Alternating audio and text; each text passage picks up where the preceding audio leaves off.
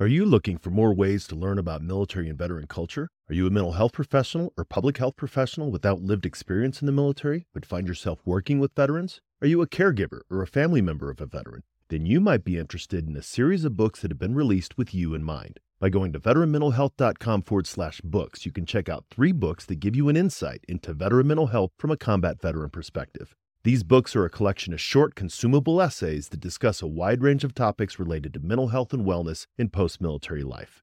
Head on over to veteranmentalhealth.com forward slash books and check them out for yourself or follow the link in the show notes. Welcome to episode 47 of the Headspace and Timing Podcast, a show dedicated to changing the way that you think about veteran mental health, brought to you by the Change Your POV Podcast Network. We're doing something a little different with this episode. I've heard from readers of the Headspace and Timing blog that they'd like to come on the show and talk about something that we put out. So once a month, we're going to take some time to talk to a friend of the blog and show about a post they connected with.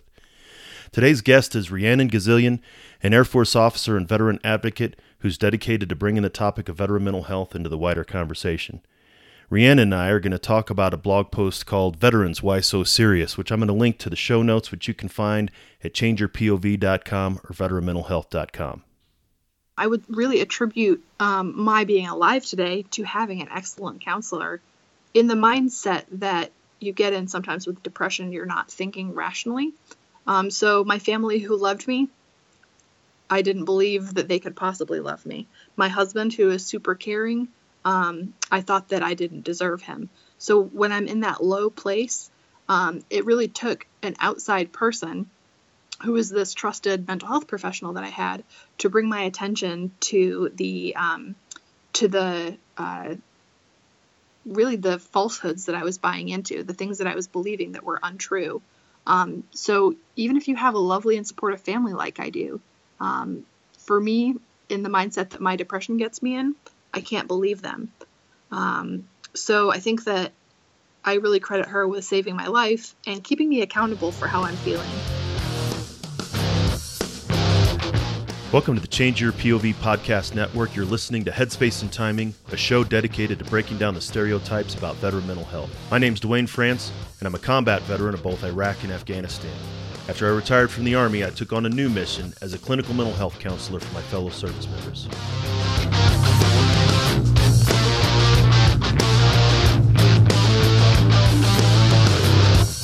If you served in any branch of the military, you're familiar with the M2 machine gun, the 50 cal. It's one of the most effective weapons in the military's arsenal. If the weapon's headspace and timing wasn't set right, however, it was just a huge useless chunk of metal.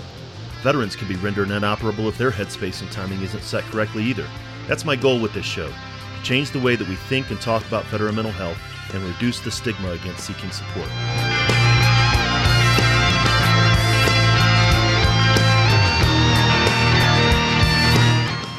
Each week, we'll talk with mental health professionals, veterans, and those who support veterans, service members, and their families. We're going to have real and honest conversations about a topic that most just don't like to talk about veteran mental health. Let's jump into this week's conversation.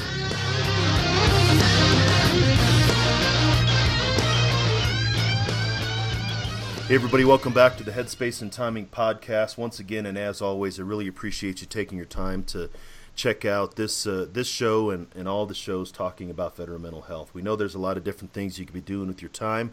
There's a lot of different things you could be listening to, and the fact that you're listening to this uh, means a lot to us and means a lot to the Change Your POV podcast network.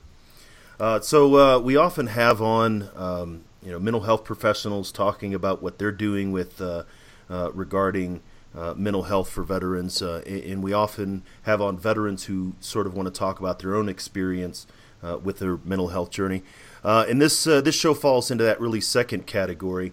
But this is also a show about you know a little bit more about the the Headspace and Timing blog. So I wanted to start bringing on some friends of the show and friends of the blog. I hear a lot from from readers and listeners about some of the things that that we're doing, and and I figured I'd like to to share that with the audience. So today, uh, I've got uh, a veteran. Her name is uh, Ree Gazillion, and uh, Ree is a former Air Force, right, Ree?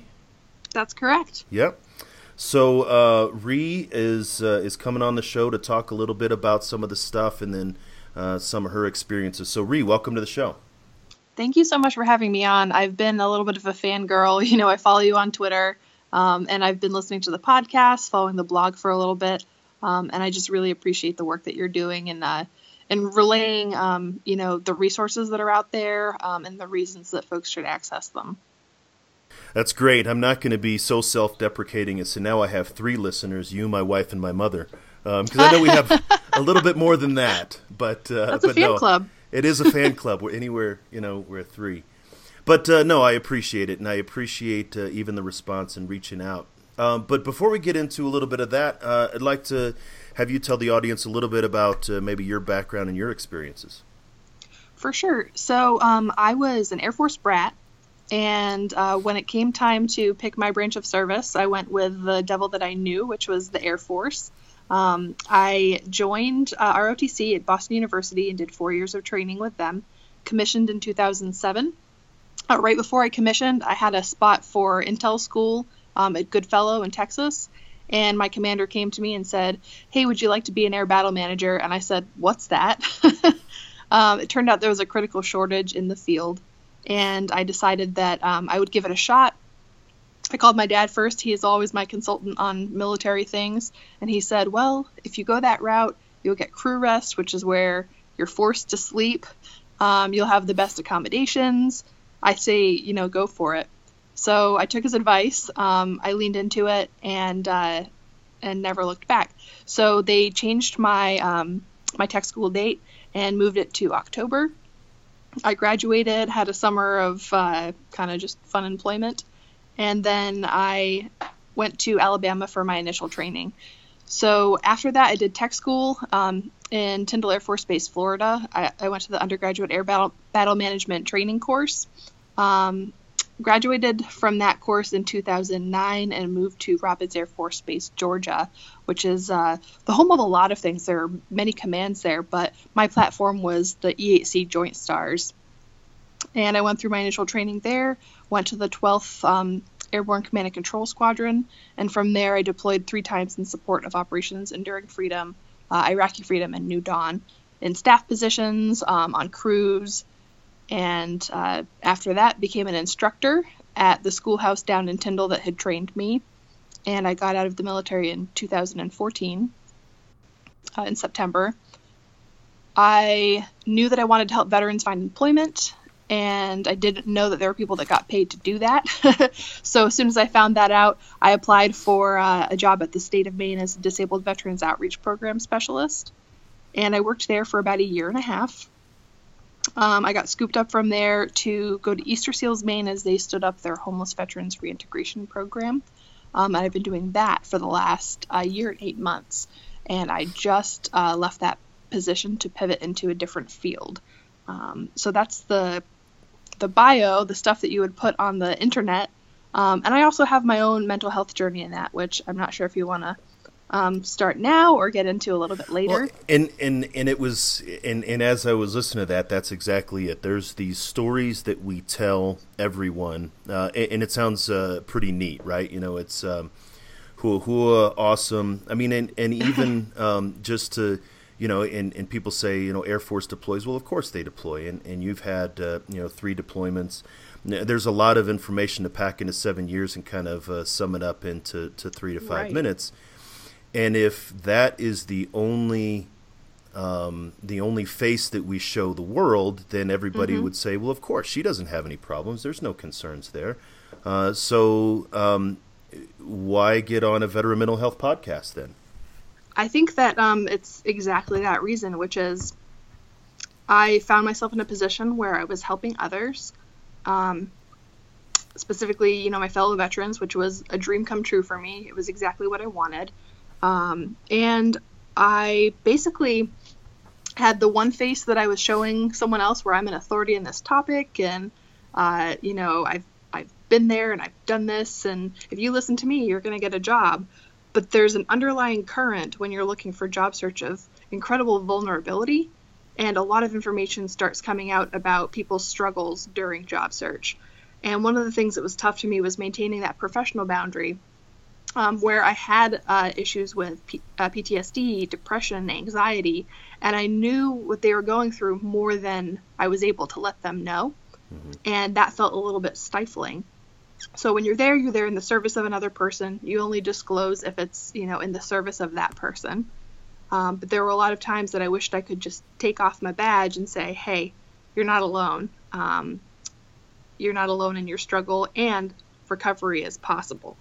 So that's why I like to come on. Um, and I love talking about mental health. And I kind of made a decision about six months ago that I was prepared to tell my story um, and that I was prepared to accept the risk of that. So if there's stigma, if there's consequences for sharing the story, I'm okay with that. Um, and I'm able to do that because I'm supported um, and I have a great network. No, and that I think is, is very clear. And as you said, that's really the goal of, of this show uh, and then the blog is to say that, uh, um, you know, we're not either one or the other. We're not these, uh, you know, awesome, high tech, uh, high flying Air Force officers or, you know, these growl pound. I mean, we are that. that. That is a portion of who we are. And uh, we also have challenges related to, you know, our military service, uh, combat, non combat, and things like that. Um, it doesn't mean we're one or the other. It means that we're both. Uh, and then putting those two things together and getting help means that we become a better version of ourselves. And I think um, eh, that's a lot of uh, some of the feedback that I've gotten is, oh, you're you're you know perpetuating a stereotype, right? You're you're perpetuating the stereotype of the broken warrior. Um, whereas this is a very complicated issue. Um, Absolutely. It's, it's not that we're broken warriors; it's that we are warriors uh, and um, we have challenges. Both those things are true. That's 100% true. And I um, just my experiences in my first year and a half working with veterans on employment, um, I started to feel more and more that the issues that held folks back from employment, um, whether they be health, mental health, um, sometimes poverty, sometimes homelessness, whatever those barriers were, they were not veteran issues, they were human issues. And I started to really look at veterans as humans before anything else. Um, and it sounds almost very obvious to say, but the the things that we face are things that um, are uh, they, they exist in society as a whole. We don't have a monopoly on them.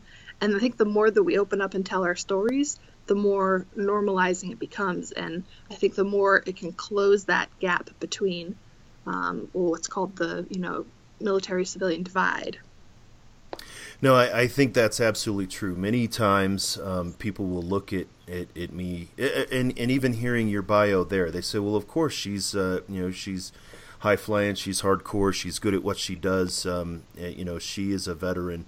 Um, and so either she doesn't have any problems or um, the other side of the label, you know, she, that you're a hero um, or that, uh, that you're broken, that you're you know just mm-hmm. because you deployed um, that uh, that you know you you have something wrong. I think I've said it before on the show, but I actually had a, a colleague, a psychologist, as a matter of fact, who works with veterans. Uh, we were talking, and she asked me how many deployments and I had, and I said, "Oh, I had five. And she said, "Well, of course you have PTSD." And mm. I said, you know, and I, mm-hmm. I well, um, two of those deployments, the latrine was in the same building I slept in, so they weren't really hard deployments. Um, so it's let's let's not jump to conclusion that you know automatically I, I was hanging off the side of a cliff. Um, you know, and there were two challenging deployments, sure, but so so trying to break down that that sort of um, automatic assumption, um, mm. it, it's very critical. It really is, and I had um, an interesting experience when I finally did seek help um, from a counselor, a private counselor, once I got out of the military. Um, and she, you know, did the initial intake paperwork, and in order to charge insurance, they have to have a diagnosis, of course. So um, she shared my diagnoses with me, um, partly as a way of validation. And they were anxiety, which didn't surprise me. I said, okay, depression, which made an awful lot of sense for the amount of crying that I was doing and the amount of nothing that I was doing. and then the third one was PTSD, and I pushed back pretty hard on that one because I have friends who um, have PTSD and came to it through combat trauma. Um, and so for me, that was what PTSD meant. Um, so I couldn't embrace that, and it took me about four or five months to finally come to terms with it, observing the effects of it in my own life. Um, but yeah, the assumption that, well, you're a veteran, you deployed, you probably have PTSD, is a, a false assumption, and B, you can have PTSD from things that are completely unrelated to deployment. Yes, I mean, and that's that's uh, exactly true, um, and, and, that's one of the reasons why when you reached out and, and kind of told me a little bit of your story, um, I definitely even more uh, wanted to get you on the show to be able to talk about that, and it's to to kind of um, you know break down that stigma.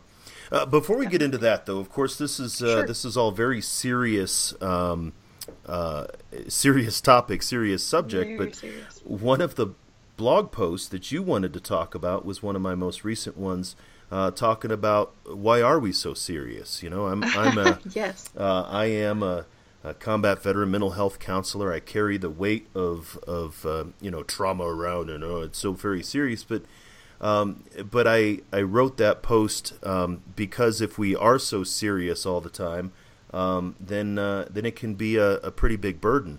Uh, and I'm going to link to that post in the show notes, but I'd like to hear sort of your take on that uh, blog post. Absolutely. I was so tickled when I um, read just the title of it that I, of course, had to finish reading the blog. And what I loved about it was that um, it's so true.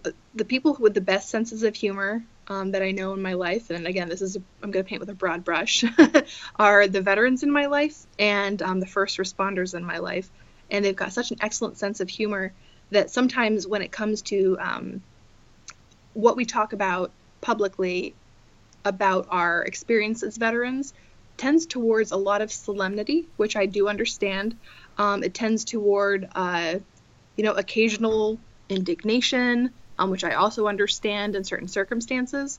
But the piece we leave out is just the hilarious things that happen as a byproduct of serving the military. And that's not all things that happen when deployed, although I loved your story about the goats. yeah, I mean, it, it, the thing, let me, uh, so, um, and, and, listeners, again, if you haven't uh, read this, uh, but uh, I'll talk a little bit about it. My, um, uh, I was on patrol. Um, I was I was uh, escorting, I believe, some local national vehicles, and, and we were, I don't know, I, regardless of what we were doing while we were there, and we were driving through Jalalabad, uh, and there was this minivan, uh, and the minivan had two goats tied to the roof. Now, if you are a veteran and you are in, you know, if you deployed to Iraq or Afghanistan, this is a typical way that people transport livestock. Um, if you're not in the military, then you don't recognize that this is something, and this is going to be weird to you.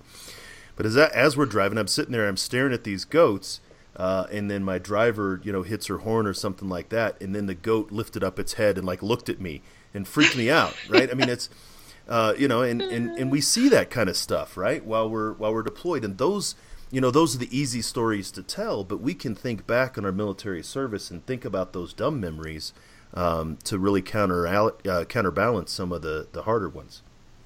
Absolutely, and accounting for both, I think, is um, is really crucial in integrating the experience as a whole. Um, we tend to focus on the real serious stuff or the stuff that sticks with us, and we didn't ask it to stick with us. Um, but accounting for the humor, um, both you know the humor of our coworkers and the humorous experiences that we went through, um, I think is a super uh, just a nice way to balance that out. Um, and it's not going to get rid of any of the the tough memories but it's going to supply kind of a fuller picture. And I think the more that you practice humor, the more it's accessible to you as a coping mechanism. Um, and I, I could probably, I, if I were to be assessed in this way, I think that maybe I relied too heavily on humor as a coping mechanism um, to the detriment and atrophy of some other coping mechanisms. But it's never hurt me. So um, I'm a big fan of exercising that humor muscle, and I loved some of your suggestions in the article for how to do that. Um, in terms of, uh, you know, watching something silly, something that um, is maybe a little bit absurd or a little bit funny, um, right down to some, you know, cartoons. I I have a couple of programs that I watch um, that are effectively that me checking out of my head and allowing myself to kind of um, venture through this absurdist landscape a little bit. Yeah, I mean, and there's there's really nothing uh, wrong with it, right? You know, we don't have to be so heavy, so serious all the time.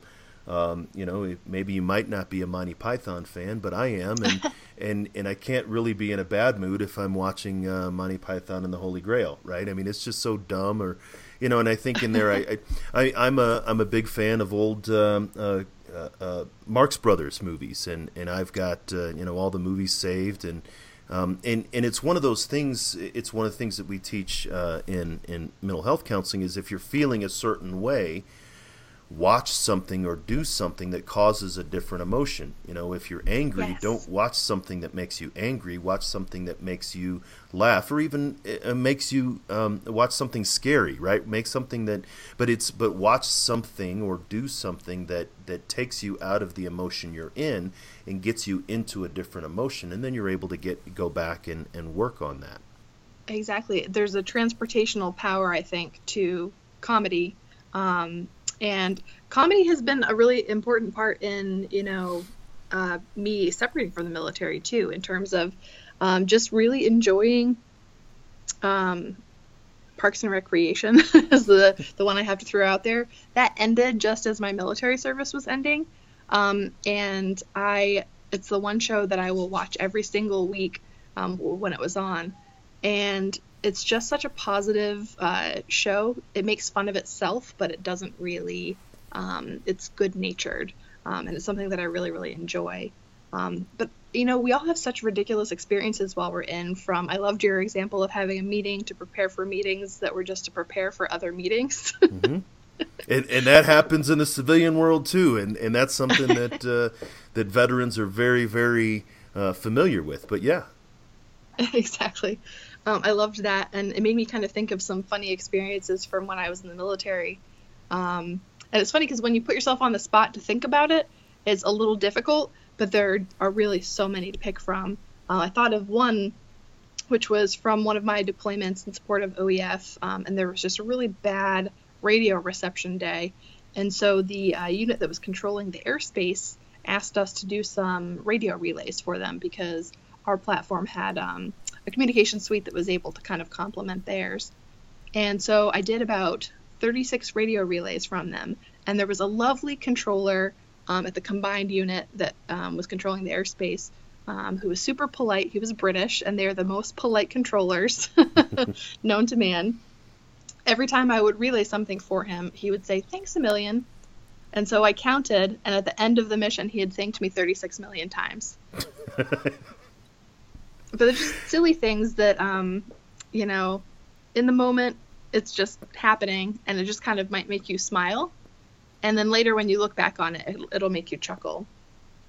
Yeah, and those are the points that, uh, again, if if we're always focusing on or, or looking at, um, you know, these these heavy, um, you know, heavy subjects, uh, that we can get lost in that, and we can kind of uh, wander around in the dark places in the woods. Um, uh, rather than um, you know uh, getting pulled out of that for whatever reason. Um, mm-hmm. You know, it's uh, and as I've often said here uh, on the podcast. Um, and, and this is an audio podcast, so you can't really see it. Maybe I'll I'll do a video one sometime. But my office looks like a retired first sergeant's office. I got maps on the walls and my guide on, you know, and, and, and so it's a it's a little bit more military than what someone would think of a typical, uh, uh, you know, therapist's office. Uh, but I've got a, a, nice table with my coins inside. And, uh, and anybody who has served in the military knows that these coins are, are each a story. They represent a story. Uh, mm-hmm. and, I'll actually use that with veterans if we're dealing with something particularly hairy or, or, something like that. Then you know, close to the end of the session, I'll say, "Hey, pick out a pick out a coin, and I'll tell you a story." And it's usually a dumb story, and it's usually something that you know that uh, you know getting caught playing Monopoly at NTC by a one star general or something like that. You know, and it's and it's something to really break the you know break the ice and, and remind us that um, there is a life of joy possible uh, beyond mm. just this uh, this this kind of stress life. I really love the word you chose there, joy, um, because to me humor is a big access point to joy. Um, there's a lot of things that I find joyful and when I'm in the depths of maybe depression, um, or I'm very stressed about something that's going on, um, it's a little bit difficult to access joy as this kind of raw, really positive feeling. Um, but I think that the humor is a little bit of a connector to that. Um, and the other reason I'm so glad you said joy is that one of the um, things that I'm learning um, to apply in my own life is that joy and pain are not mutually exclusive. mm-hmm. and they're things that we can identify um, happening at the same time in our lives. And I think that there's a tendency for us to want to gravitate towards the pain um, because it's overwhelming sometimes. And when pain overwhelms, you're not looking for the joy that's out there. Um, and I'm not talking about counting your blessings. I'm talking about individual moments of joy that might crop up wherever they are. Your dog coming up to, you know, rest his head on your knee, um, or the way the light is coming through the trees if you're an appreciator of light the way I am. Um, I think that humor is a great access point to that feeling of momentary joy and appreciation. And I think that's a, a critical point is that joy is possible uh, in spite of, and many times even because of, uh, the, the things that have happened to us. Um, you know, some really great things happen to us, some really horrible things happen to us. We've done really great things and we've done really horrible things. Um, mm-hmm. And so a, a, lot of people will say, okay, there's just this stuck point, um, mm-hmm. and that this, you know, it, and we can enjoy the suck, right? You know, that's that's the thing, especially as uh, us ground pounders are, you know embrace the stuck, and, and, and I oh I love this suck so much, um, and, and, so yeah, yeah, there's there's some element of that, you know, in in in actually enjoying a, a 12 or 14 mile ruck march, um, but but we don't enjoy um, the pain. We don't enjoy, you know, dredging up these memories of these things. Um, mm-hmm. But there's a way, in, in thinking that they're they're so painful, we avoid approaching them, and therefore we rob ourselves of the joy that's on the other side of them. And, and how you were saying that recovery is possible. As I yes. said in the blog uh, post, uh, it, we do life, but are we truly enjoying life? Um, Post military life isn't meant to suck. Uh, it's right. meant to be appreciated. It's exactly, and I think that um, the the period of transition that you go through, which we think of as two to five years, but really it can take a decade to really transition. It can take longer. It's different for everybody. Um, and it's all normal. it all depends on what your circumstances are. But that period of transition, you're kind of waiting for, all right, I'm going to come out the other side and I'm going to suddenly be myself. I'm going to be this new identity. I'm going to be happy. Um, and that puts an awful lot of pressure on the future and not a lot of attention on the now. And what I'm learning is that what's effective for me is to notice moments of joy now. And as I notice them, file them away in my brain um, to say, all right, I want more of this. So if I want to see more of like beautiful light streaming through trees, maybe I need to be outdoors more. And I'm using it as um, kind of a a happy pinpoint that I can take and use that information and that data to contribute to a, a more joyful future. Um, and also to help assess my values. All right, for this long in my life, I've valued X, Y, and Z. At this point, what do I value now? And taking a real assessment, taking stock of your values, and giving um, yourself a chance to live in accordance with them, I think is um, really for me the hallmark of like a successful transition. Um, you've identified your values and what's important to you now, and you're living by them. No, and I think that's a, that's a really great observation. I mean, there is a shift. There's a shift in our mindset. You know, we we think, uh, oh, I'll be so glad um, that uh, that no longer have to stand in formation.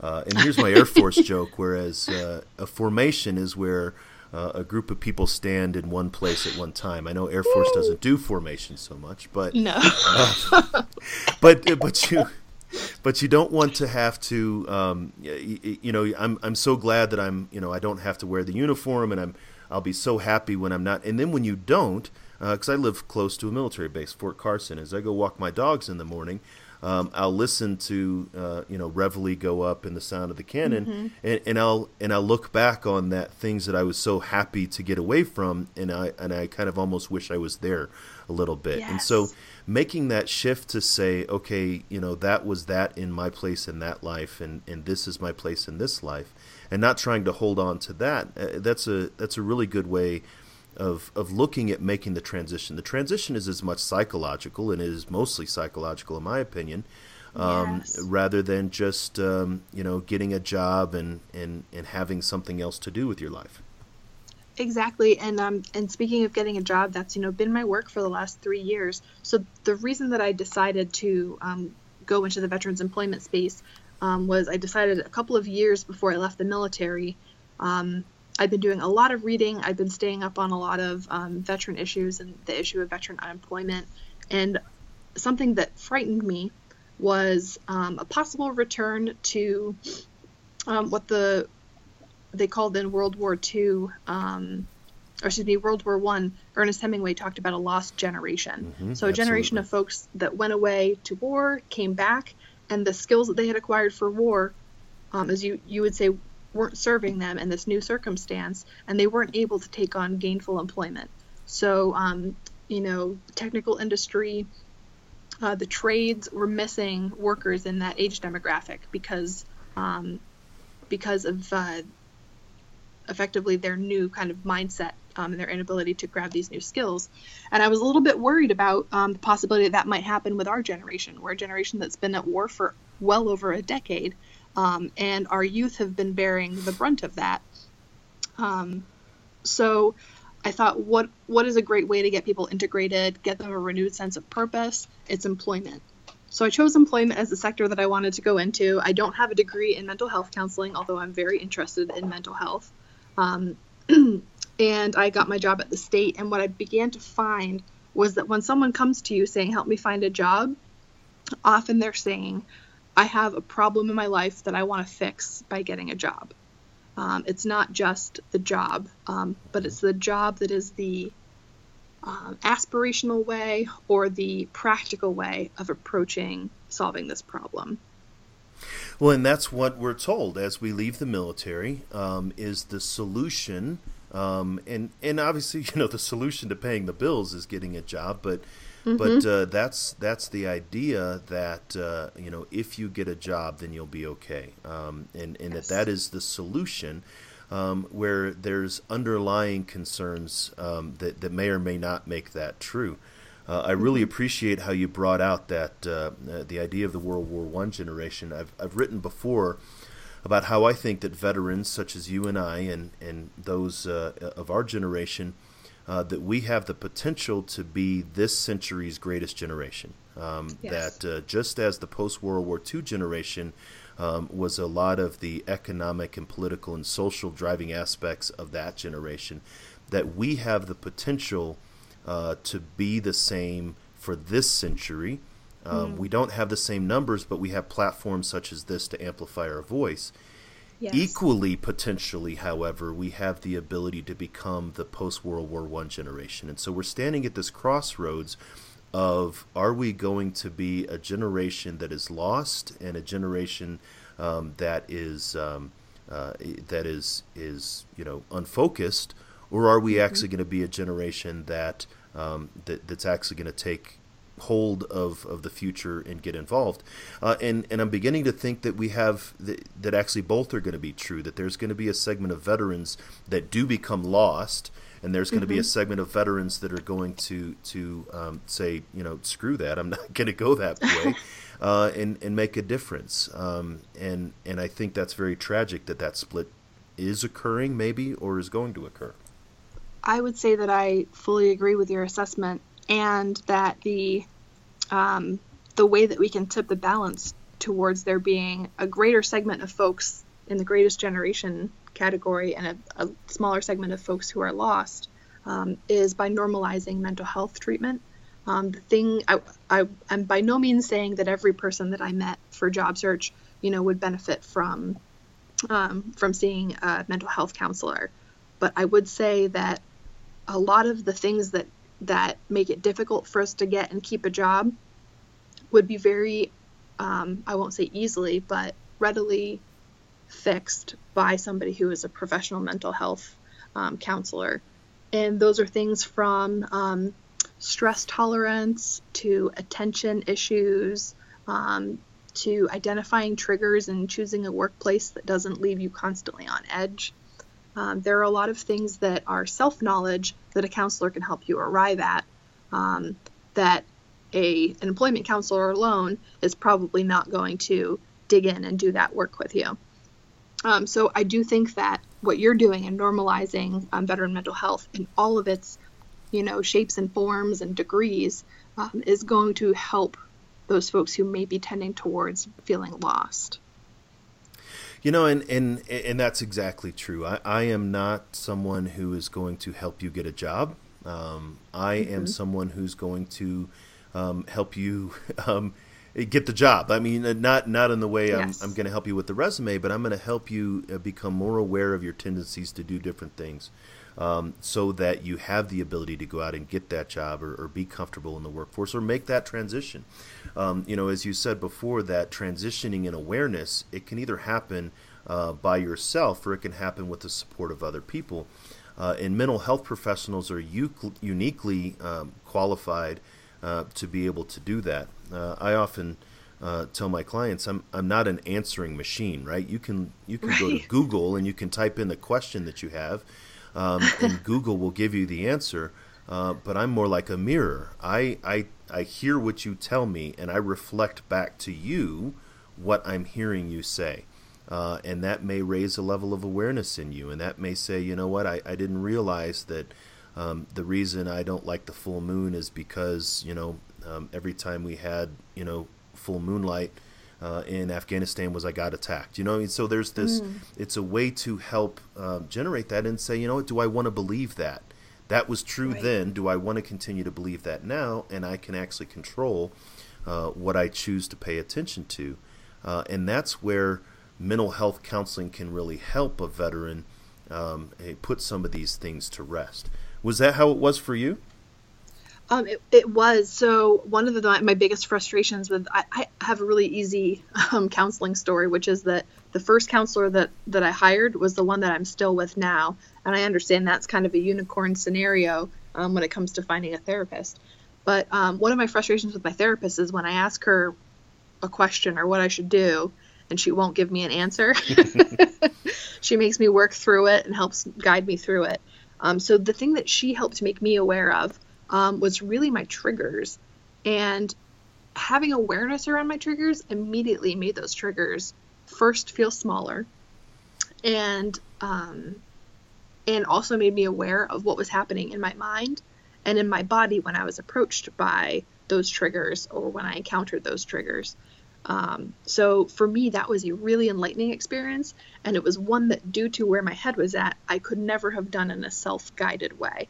Um, so, really having this external um, sounding board and somebody who is trained to listen um, and really listen was invaluable to me. Um, so, for example, one of my triggers was anytime I felt trapped. Um, I would go mm-hmm. into kind of a full-blown panic. You know, you know, the body sweats, the feeling dizzy, tunnel vision, um, all of that. And a couple of those pain points for me were the checkout at the grocery store when somebody comes up behind you in line and you're literally trapped, mm-hmm. um, or being stuck in traffic. And the fact that she named those two things made me much more aware of what my options were in that scenario. I could either recognize, okay, you're in line at the grocery store and someone's behind you. You're stuck here, but if you really needed to get out, you could. Um, or being in traffic, um, just being aware of what was going on and knowing that I had an option potentially to, you know, pull over and just take a second um, was really, really empowering for me because I no longer felt helpless in those scenarios.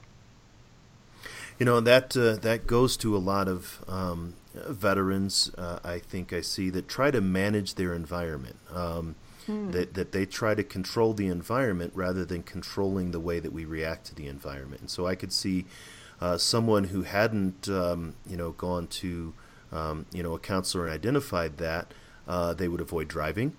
Um, yes. Or they would avoid going to, you know, they would use self checkout, or they would, I mean, go to extreme lengths to not put themselves in that situation, um, because that they weren't aware of that, uh, versus um, trying to control me in the environment. Um, I am not a fan of the um, you know please don't use fireworks because um, a veteran lives here.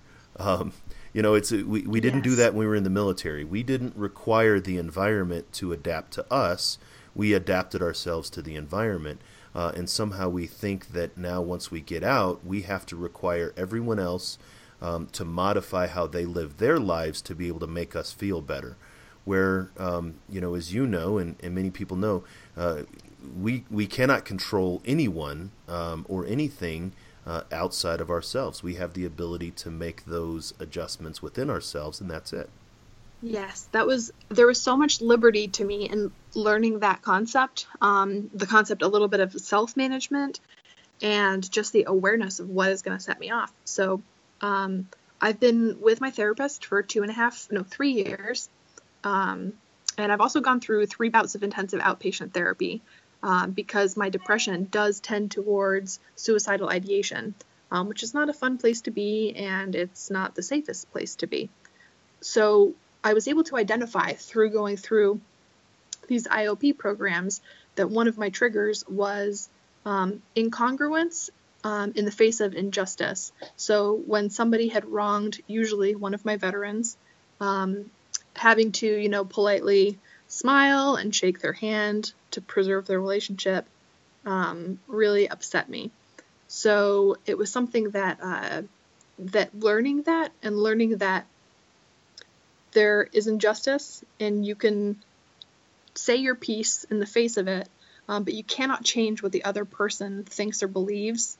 Um, that was really uh, eye opening for me and it took three times of the same type of uh, problem for me to finally um, embrace that I can say my piece, I can be congruent, I can share my beliefs and the facts around the situation, and beyond that, what happens is not within my control, and that's okay. And I think that's a big thing of, of giving up that control is not something that's comfortable for veterans. You know, I mean, no. of course, there were things that uh, that were not in our control. Um, you know, eh, when you were, you know, in the aircraft or, or you were in, you know, um, uh, doing what you were doing or, or, anybody in any situation, you don't have control. Um, and and then when we get out, we feel as though we need that control, mm. but but it doesn't always work, and we can kind of um, uh, we can kind of implement that control within ourselves in in the idea of um, you know, and, and, you've really touched on them here. Um, you know, employment as a problem for veterans, suicide. Mm. We know about the uh, the the epidemic of veteran suicides. Um, and then you said you worked with homeless uh, homeless veterans for a period of yes. time. These are all big problems that people want to solve, but I don't see them as problems. I see them as indicators of the deeper problem, the core problem, which is unaddressed and undiagnosed mental health. Um, and and it's not saying that veterans are broken, but um, you know we go through unique challenges, unique situations in our military mm-hmm. career that others don't go through, um, and that that leads to struggles with housing, employment, and suicide. So we're not going to, in my opinion, solve the veteran suicide problem or the veteran unemployment problem or the veteran homeless problem until and unless we address the veteran mental health problem and help the veterans get to those places on their own. What do you think about that? I I truly truly believe that and um, when we talk about mental health too, we talk a lot about um, some issues that people might want to distance themselves from. Um, maybe somebody doesn't want to look at a PTSD diagnosis. Maybe they don't want to talk to a counselor because they're concerned that a diagnosis would um, would you know, preclude them from using firearms. There's a lot of unique barriers, I think, in the veteran community to accessing mental health. But it doesn't always have to be for um, PTSD or depression or anxiety. The stress of military transition alone um, is is problematic in a lot of people's lives, um, and I think that approaching it as bringing someone onto your team to help you solve these problems um, or challenges, they're not even problems, um, is super crucial. So I would urge people, even if they're not reaching a point where they can't get out of bed, like I couldn't get out of bed, they can barely leave the house. Um, you know, going out in public puts them into a panic. Even if you're not at that point, you can absolutely benefit from bringing somebody on your team to talk through the stresses of transition.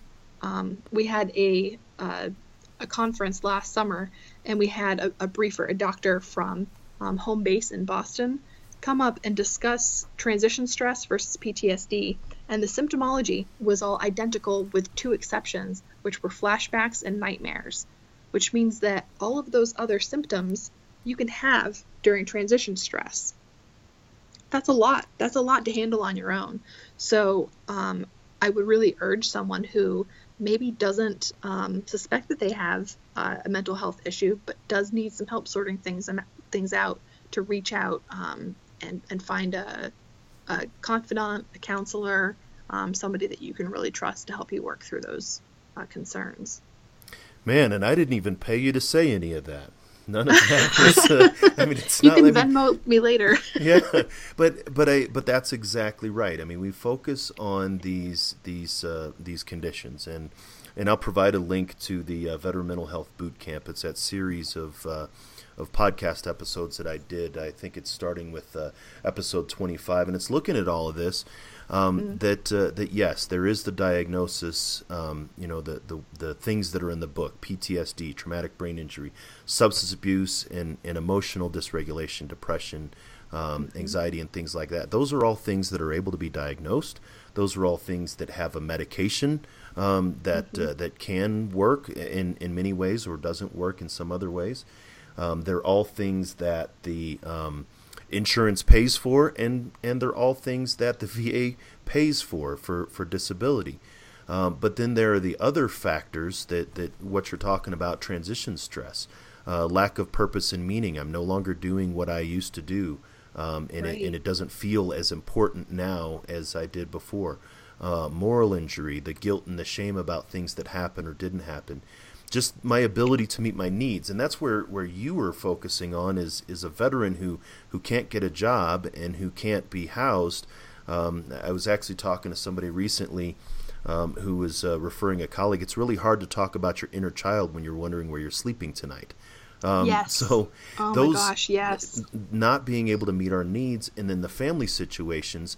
Those are four areas that a veteran needs to be functional in um, just as much as uh, you know the PTSD symptoms and the the emotional symptoms, substance abuse and TBI, and, and so looking at the entire comprehensive veteran mental health, um, that's where um, working with the mental health professional, as you said, getting somebody on your team. Um, you know, I, I, have a mentor. I, I have a mm-hmm. mentor um, that that helps me. You know, as a mental health professional.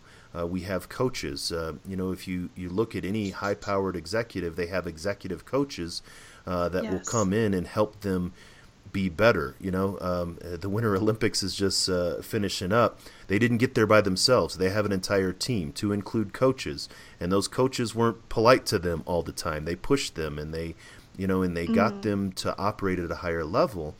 And that's where a veteran can benefit from working with a mental health counselor um, but but a lot of times they don't do that. Yes, and um, I think that there's so many reasons, and you've discussed many on your podcast um, that would be barriers for people. Um, so, for example, in our state, um, if you are of um, working age, so still you know pre-retirement, and if you are able-bodied, there are not resources for you for health care if you can't afford it yourself. Um, and that's been a real um, issue with with veterans who are transitioning who maybe don't have access to VA services for whatever reason, whether it's their discharge status, um, and that's changing. Thankfully, I'm I'm really appreciative of that change to include um, OTHs uh, for mental health treatment. But there are a lot of um, of just logistical barriers to getting people care. Um, and that's on top of the stigma, and that's on top of, um, you know, a, a poverty of resources. So it's tough. And I would urge folks who are able to access services, um, you have a resource um, available to you to do that, to just go. Um, the worst thing that happens is you get there and they tell you, gosh, everything is a okay. you can keep seeing me if you want, but uh, you know you don't have any issues. That's I don't think that's ever happened, has that? Well, and and and actually, um, it, it, has. Um, uh, interestingly enough, um, I um, and I talk about it on a recent uh, show, um, episode forty-five, uh, where I um, was talking to a veteran who you know, eh, things maybe weren't going all that great, and we sat down and talked, and, and I was able to say, no, there is no PTSD or depression. Mm-hmm. You know, there might be a, a couple little areas uh, here and there, but it's not something that, um, you know, requires intensive treatment or anything like that. Um, you know, and I think that kind of thing is starting to uh, emerge, um, but it is very, very uncommon. Uh, typically, um, people will wait until um, there's a crisis and a crisis has happened mm and, and something you know um, has gone wrong in their life, then they want to come in and uh, and sort of um, you know address it. Uh, but but you're exactly right. Um, going in and getting you know just just getting some awareness around you know uh, how things are going um, that it plays a huge role and uh, and I applaud you for uh, for doing that for yourself, and then for you know advocating it for other veterans. Um, I think that the only way that we're going to get beyond this is to really have these conversations out in the open. Absolutely, and um, I would really attribute um, my being alive today to having an excellent counselor. Um, in the mindset that you get in sometimes with depression, you're not thinking rationally. Um, so my family who loved me I didn't believe that they could possibly love me. My husband, who is super caring, um, I thought that I didn't deserve him. So when I'm in that low place, um, it really took an outside person who was this trusted mental health professional that I had to bring my attention to the um, to the uh, really the falsehoods that I was buying into, mm-hmm. the things that I was believing mm-hmm. that were untrue. Um, so even if you have a lovely and supportive family like I do, um, for me, in the mindset that my depression gets me in, I can't believe them. Um, so I think that I really credit her with saving my life and keeping me accountable for how I'm feeling um, because I'm inclined to want to report that I'm feeling very well. Um, so once I worked with her long enough for her to observe that, she asked if she could put an extra level of accountability when she checks in with me about how I'm feeling. Um, so I think that that has been really crucial in my recovery is having someone who really knows what's going on. And um, there's zero judgment for what's happening. There's validation. And there are concrete solutions and um, steps i can take to improve um, my situation. So i can't say enough good things about therapy basically. And and i think and, and you mentioned it earlier it, that it is an anomaly that one would connect with the right person uh, mm. the first time um, you know, I um, on one of the earliest shows, one of my fellow co-hosts, Jeff Adamek, he he kind of tells his story of he didn't get to the right person until the third time. Um, mm-hmm. You know, and and that's very common. But a lot of veterans will will stop at that first. Well, I tried, and then I ran against that wall, and they didn't get me. Um, and then um, you know, I, I, just I stopped trying, and it's not going to work. Um, whereas uh, that's a dangerous place to be as well.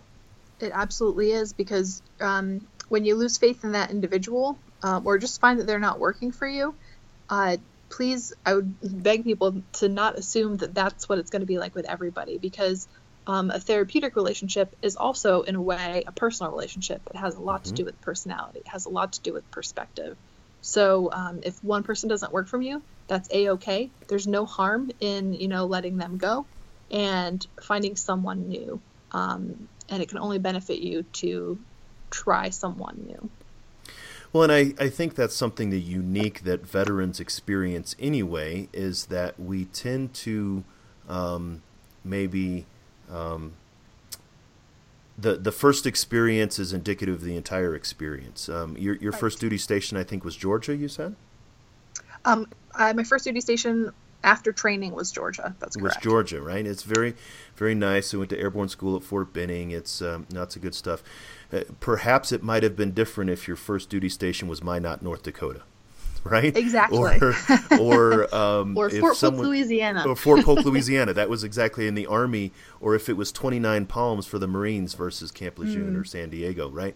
You know, and so that's that that initial um, that initial impression is um, well, this is the way the Army is, or the Air Force is, the military is, uh, versus uh, no, this you know I have the ability to to react to that, um, and, and, I think that uh, yours is a very great testimony, and uh, and I hope that veterans uh, that are listening to this will actually kind of take it to heart and uh, and decide to maybe give it a shot. Thank you, and um, I would also you know urge my fellow veterans not to not use a resource, and you have a blog on this because you think that somebody else deserves it more than you. Mm-hmm. Um, it took a uh, former Marine buddy telling me that I, I was basically being stupid for not getting help. Um, and the reason I wasn't getting help was that, well, I'm in the Air Force, I'm comfortably deployed. Um, you know, I have all the creature comforts that you could want. Uh, why do I feel so rotten? And why would I get help when there's somebody right now who um, is, you know, outside the wire um, or in a very, very remote fob in Afghanistan um, who is struggling and can't get help? And he told me, I've been that Marine. mm-hmm. And I'm telling you, it doesn't matter where you are, um, it doesn't matter what you're doing. You feel how you feel. Um, so it, it, took that um, for me to finally embrace the um, the antithesis to the myth of a poverty of resources. So um, definitely, you don't have to have a combat trauma to need to reach out and um, and bring someone onto your team to help you sort things out. Absolutely. No, I really appreciate you uh, coming on the show today, Ree. I, I think this is a, a really good uh, example of a veteran who uh, didn't want to allow herself to be defined by um, the mental health challenges and, and really finding joy. Uh, so, if people want to reach out to you, find out what you're doing, um, uh, of course you're on Twitter, but uh, where, is, well, where else are you at on social media? Um, you can find me on LinkedIn um, at Ree Gazillion. Um, you can also look at my website, which is www.hiree.com. Um, and it's not fully up and running yet, but it's going to have a focus on love and service. Um, love being uh, appreciation for the, the joyful things in our life, and service um, highlighting the people that are serving our communities um, with their skills. So um, I'm looking forward to getting that up and running, and you can connect with me any of those places. Absolutely, and I'll make sure that all of those are on the show notes, uh, which can be found at veteranmentalhealth.com and changeyourpov.com. Once again, thanks for coming on the show, Ree. Thank you so much for having me. Absolutely. You're listening to Headspace and Timing on the Change Your POV podcast network. Well, I guess you never know where we're going to go with those conversations, right?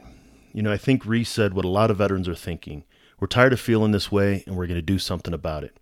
Ree reached out to a mental health counselor and it did her some good. Unfortunately, too many of our brothers and sisters are choosing a different thing to do isolate and ultimately choose more destructive ways to deal with it. She mentioned during the show that she tried to do the transition thing backwards, you know, produce the resume, get the job, and life will be great. It's not really going to be as good as it can possibly be until we figure out what's going on in our head until we get our headspace and timing set correctly. That's our mission both on this show and on the Change Your POV podcast network to address all aspects of transition the mind, the heart, working hard, playing hard, and making our post military life as good as it can possibly be.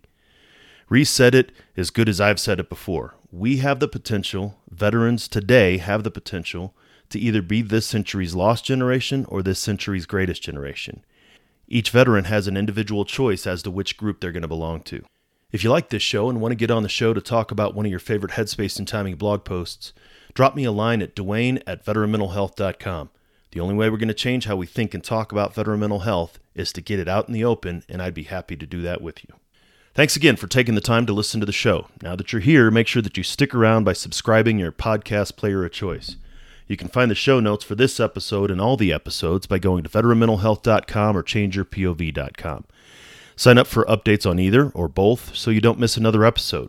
While you're at it, check out the other great shows in the Change Your POV podcast network Changing Hearts and Minds with my buddy, Special Forces Weapons Sergeant Jeff Adamek, the show about outdoor adventures that us veterans love so much, Neophyte in the Woods with Andrew McDowell, and of course our flagship show hosted by Eddie Lazary and Bennett Tanton.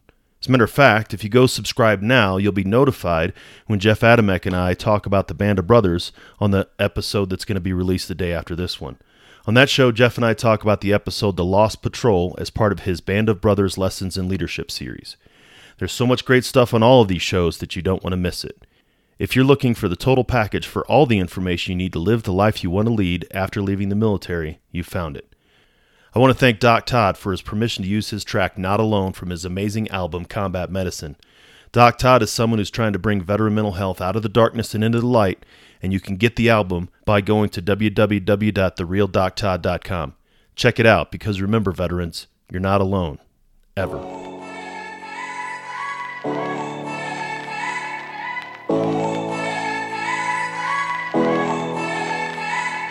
Struggle is real. Found a feast and lost a soul. Eventually, my drinking it got out of control. There in darkness, I roam, struggling to find home. See, suddenly death didn't feel so alone. 22 a day, destination unknown.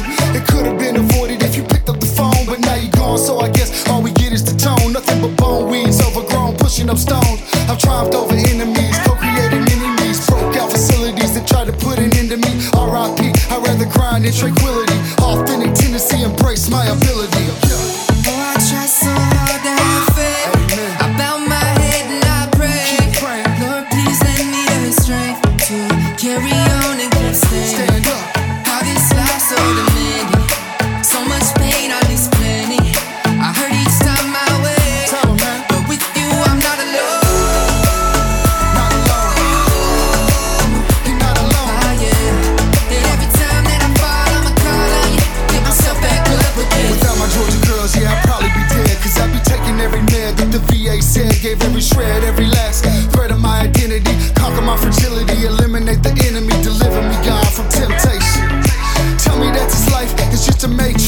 a facelift,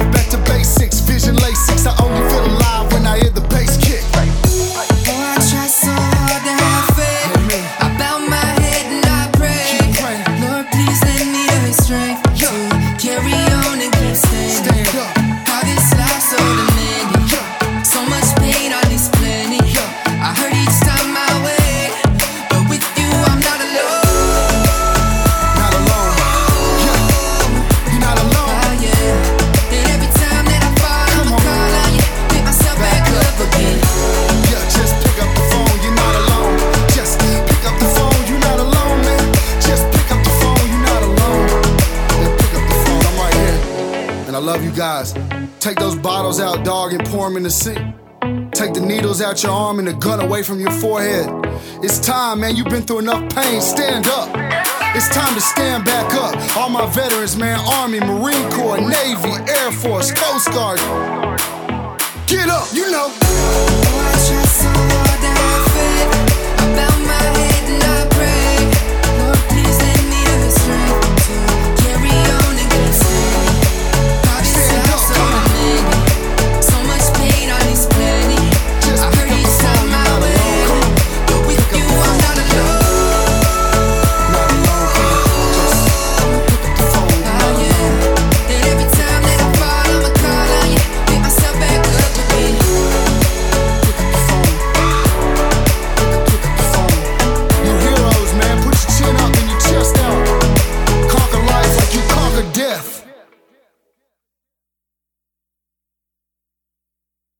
Are you looking for more ways to learn about military and veteran culture? Are you a mental health professional or public health professional without lived experience in the military but find yourself working with veterans? Are you a caregiver or a family member of a veteran? Then you might be interested in a series of books that have been released with you in mind. By going to veteranmentalhealth.com forward slash books, you can check out three books that give you an insight into veteran mental health from a combat veteran perspective. These books are a collection of short, consumable essays that discuss a wide range of topics related to mental health and wellness in post military life. Head on over to veteranmentalhealth.com forward slash books and check them out for yourself or follow the link in the show notes.